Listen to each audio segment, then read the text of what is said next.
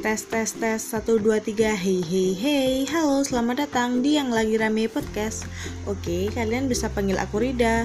Di podcast kali ini akan membahas sesuatu hal yang berbeda dari podcast kemarin. Penasaran kan? Yuk langsung aja kita bahas. Halo semuanya kembali lagi ke podcast yang lagi rame Nah, sebelum ngobrol bareng di podcast lagi, aku udah mempersiapkan satu lagu buat kamu. Lagu ini lagi hits akhir-akhir ini karena penyanyinya mengikuti audisi X Factor tahun ini. Langsung aja dengerin dari Tio Satrio, ada untuk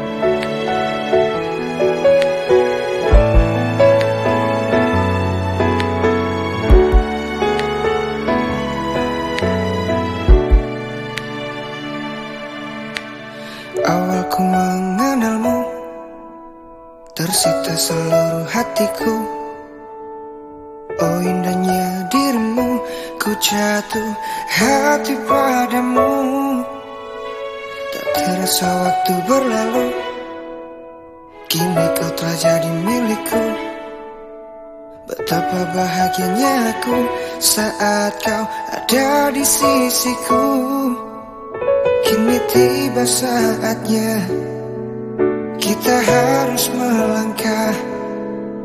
Temani diriku di sisa waktumu. Genggamlah tanganku bersamaku Kau kan menentukan arah Bersama diriku yang kan selalu menjaga dirimu Yakinkan hatimu temaniku di setiap langkah-langkahku. Ku di sini di sampingmu, ku kan selalu.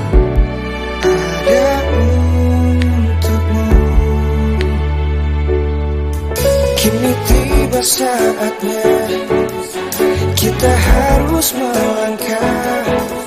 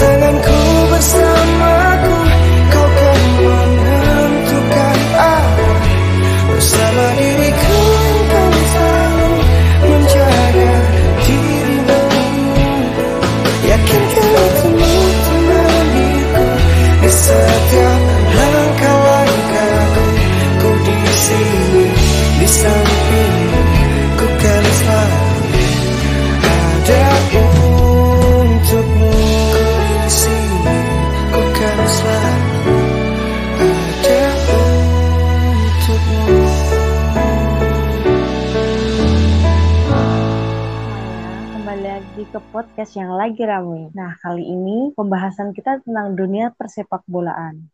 Di sini aku tidak sendiri loh, tapi ada temannya. Yuk, kenalan aja. Halo guys, perkenalkan nama saya Agam Rahmani Putra, asal dari Jogja, lebih tepatnya Sleman, Yogyakarta. Halo Mas Agam. Halo, Ngomong-ngomong nih tentang dunia sepak bola. Sudah berapa lama kamu berkecimpung di dunia bola ini? Iya, Saya berkecimpung di dunia sepak bola itu udah dari 2018-an, kurang lebih empat tahunan ya kalau dari sekarang. Pengalaman apa sih yang kamu miliki di dunia sepak bola ini? Kalau pengalaman mungkin bermacam-macam ya Mbak. Salah satunya ikut bergabung di LOK Sleman dan juga ikut sama Aska PSSI Sleman dan ikut SSB juga. Ngomong-ngomong tentang LO Liga lokal itu, kamu sebagai apa? Terus cara daftarnya bagaimana? Baik, saya bantu jelaskan ya. Waktu itu saya bisa bergabung dengan LOPS Sleman itu pertamanya dapat tawaran dari teman saya yang lebih dahulu ikut dengan klub PSS Sleman. Dia di bagian video teknikal dan waktu itu di PS Sleman di bagian media kekurangan SDM jadi dia mena, me, apa, menawarkan kepada saya untuk diajak gabung ke LOPS Sleman dan waktu itu saya mengiyakan ini bakalan jadi tantangan ke depan buat saya. Kamu di situ di bagian mana? Divisi kalau, apa? Kalau saya di LO itu sebagai media yang di di bagian media yang ngurusin registrasi soal apa rekan-rekan media yang mau meliput Liga 1 dan saya bikinkan Google Form untuk registrasi bila mau meliput di gelaran pertandingan. Apakah ada hal lain atau cara kerjanya? Kalau cara kerjanya yang mana ya Mbak? Iya, cara kerja media itu ngapain aja? Oh, ya cara media itu kan kerjanya meliput Mbak. Jadi mereka itu pertamanya datang meng mengisi Google Form.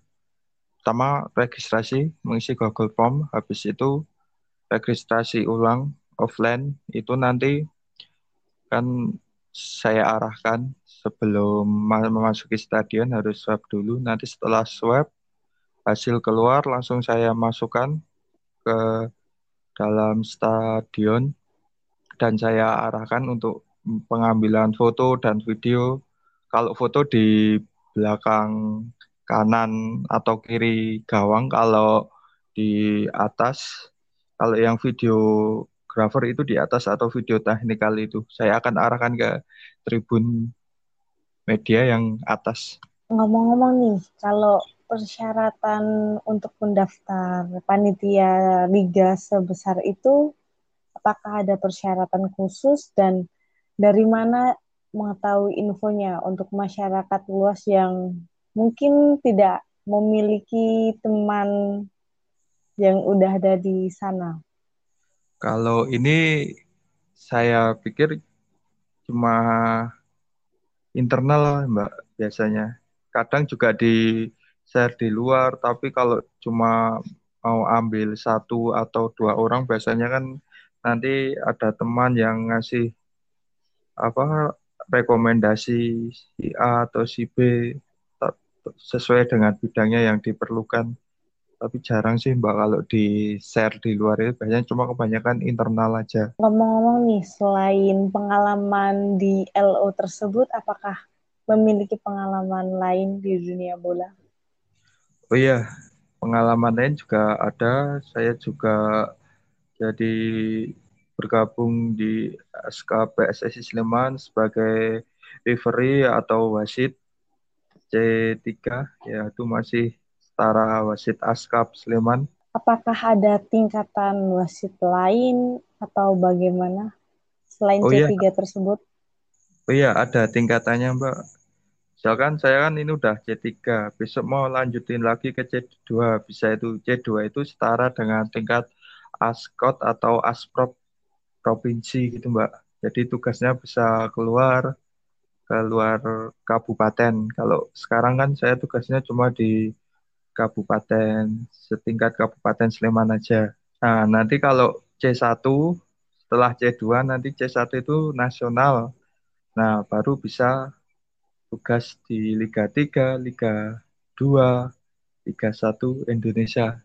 Seperti itu, Mbak. Nanti ada tahapan lagi kalau mau ke FIFA itu juga bisa nanti tugasnya juga ke luar negeri malah. Bisa tugas di luar negeri terutama di Asia Tenggara atau Asia kalau udah set apa lisensinya FIFA. Kalau mau jadi wasit begitu gimana caranya? Kita nanti harus mengikuti kayak kelas gitu. Pertama kita mengetahuinya dari poster atau dari pemberitahuan rekan-rekan yang mengadakan yang mengadakan kursus lisensi C3 awal-awal itu biasanya lewat poster terus disebarkan ke sosial media. Oh, berarti seperti halnya sekolah wasit. Ya. Yeah. Kalau sekolah wasit itu biasanya tuh berapa lama? Terus range rata-rata biayanya? Kalau sekolah wasit itu kira-kira waktunya itu tujuh hari atau satu minggu. Nanti materinya ada materi kelas sama materi lapangan. Dan untuk biaya tersendiri tiap asprop atau askot itu biasanya beda-beda mbak. Misal kalau kemarin awal tahun 2019 kemarin di Jogja itu ngadain sekitar 3 jutaan nah nanti itu C3 kalau mau bertahap lagi ke C2 itu biayanya sekitar mungkin tiga setengah. Nah, nanti yang agak lumayan itu yang di C1 itu sekitaran 9 juta itu Mbak. 9 juta sampai 10 jutaan. Waktu dan materinya juga hampir sama.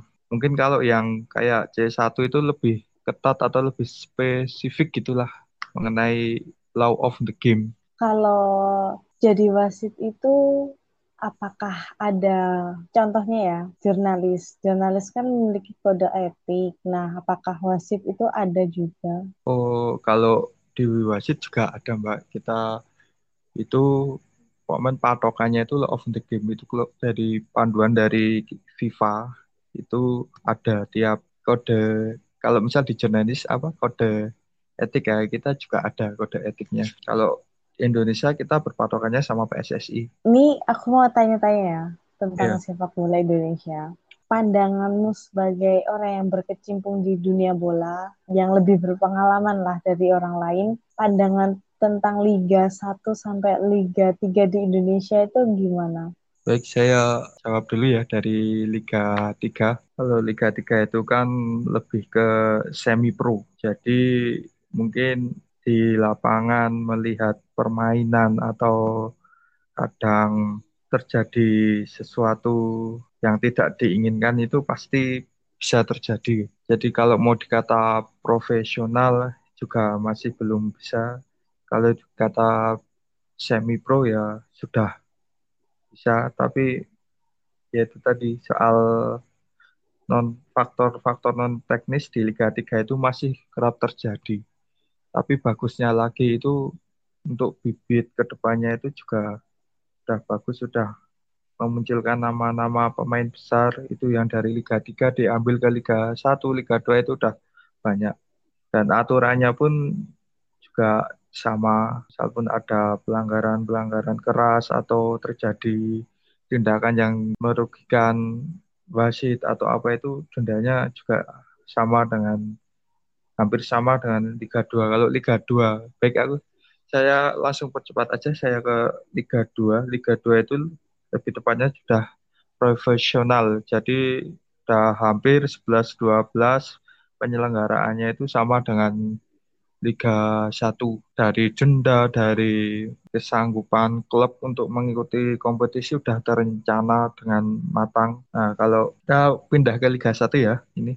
Ya. Kalau Liga Liga 1 ya sudah dibilang itu profesional dari pelatihnya aja itu harus lisensinya AFC Pro beda sama yang Liga 2 tadi. Pelatihnya masih bisa AFC yang bukan pro.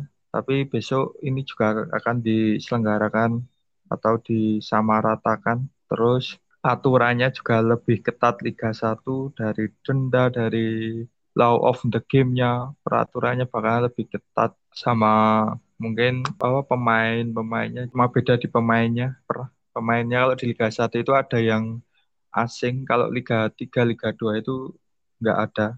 Jadi Liga 1 ini ada pemain-pemain asing dari Asia, dari Eropa, dan sebagainya. Oke, terakhir nih pertanyaan. Harapanmu untuk sepak bola Indonesia apa? Baik, harapannya sepak bola Indonesia ke depannya lebih maju, terus memunculkan bibit-bibit yang terbaik lah buat timnas ke depannya. Soalnya kita sudah kalah jauh dengan Vietnam, Thailand, Singapura, Malaysia itu kita udah kalah. Semoga ke depannya tidak ada pemain pemain yang bisa dibilang pemain titipan atau pemain yang tidak layak di timnas itu tetap dimasukkan panggil untuk ikut membela negara dan saya mungkin berharap mungkin pada apa pengurus PSSI pusat supaya benar-benar mencari pemain itu dari bawah. Jadi dari bawah itu bakal banyak sekali talenta-talenta muda yang sekiranya mampu lah masuk timnas Indonesia. Dan bisa insya Allah bisa mengejar ketertinggalan dari tiga negara tersebut. Karena Thailand udah kelasnya bukan Asia Tenggara Vietnam juga.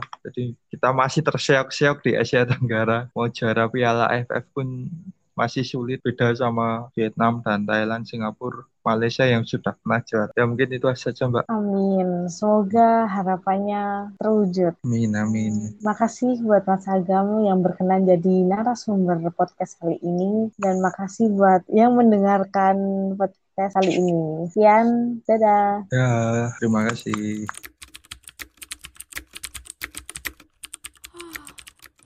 Ngantuk banget nih. Loh, pagi-pagi udah ngantuk? Semangat dong. Iya nih, tadi pagi nggak sempat ngopi. Nih, biar kamu nggak ngantuk lagi. Apa nih? Permen Kopiko. Permen ini terbuat dari biji kopi pilihan. Rasanya juga kopi banget. Cocok buat kamu yang nggak sempat ngopi. Wah, mana-mana? Banget. Belinya di mana? Eh, tenang, ada banyak di toko terdekat, minimarket, bahkan pasar tradisional. Nih buat kamu semua. Kopiko, the magic of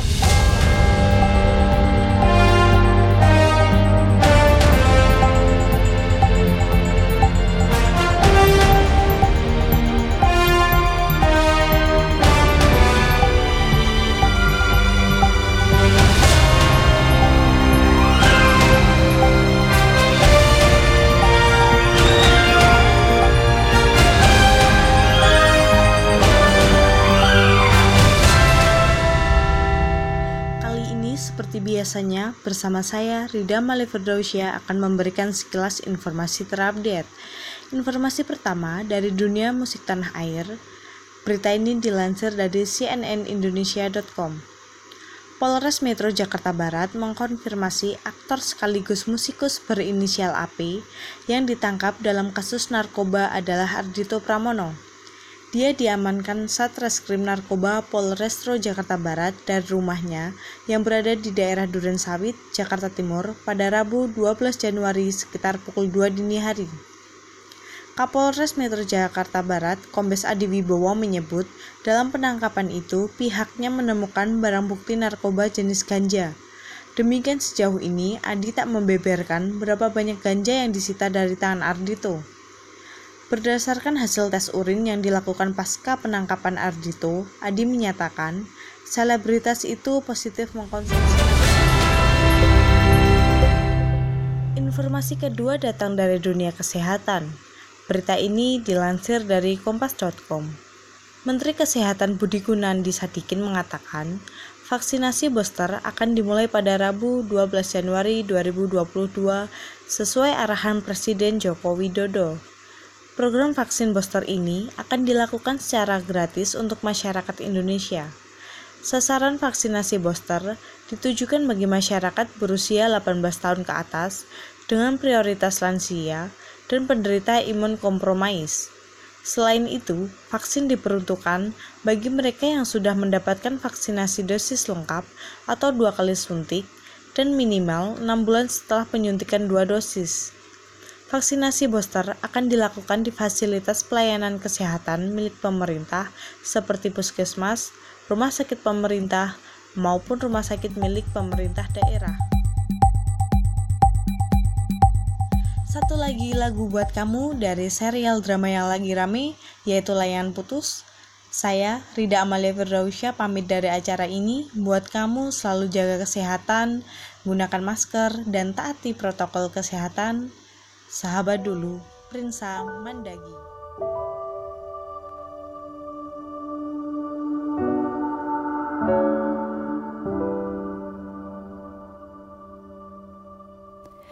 Aku salah apa?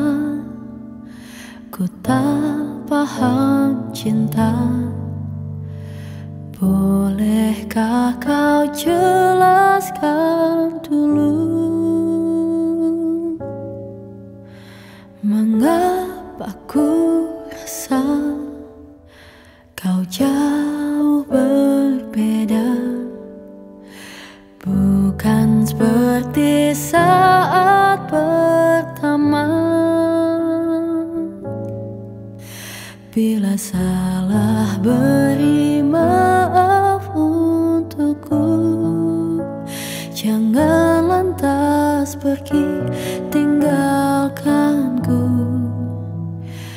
Ku masih ingin cintamu. Ajari aku apa pun kau mau. Asal jangan tentang bagaimana. Ku harus hidup tanpa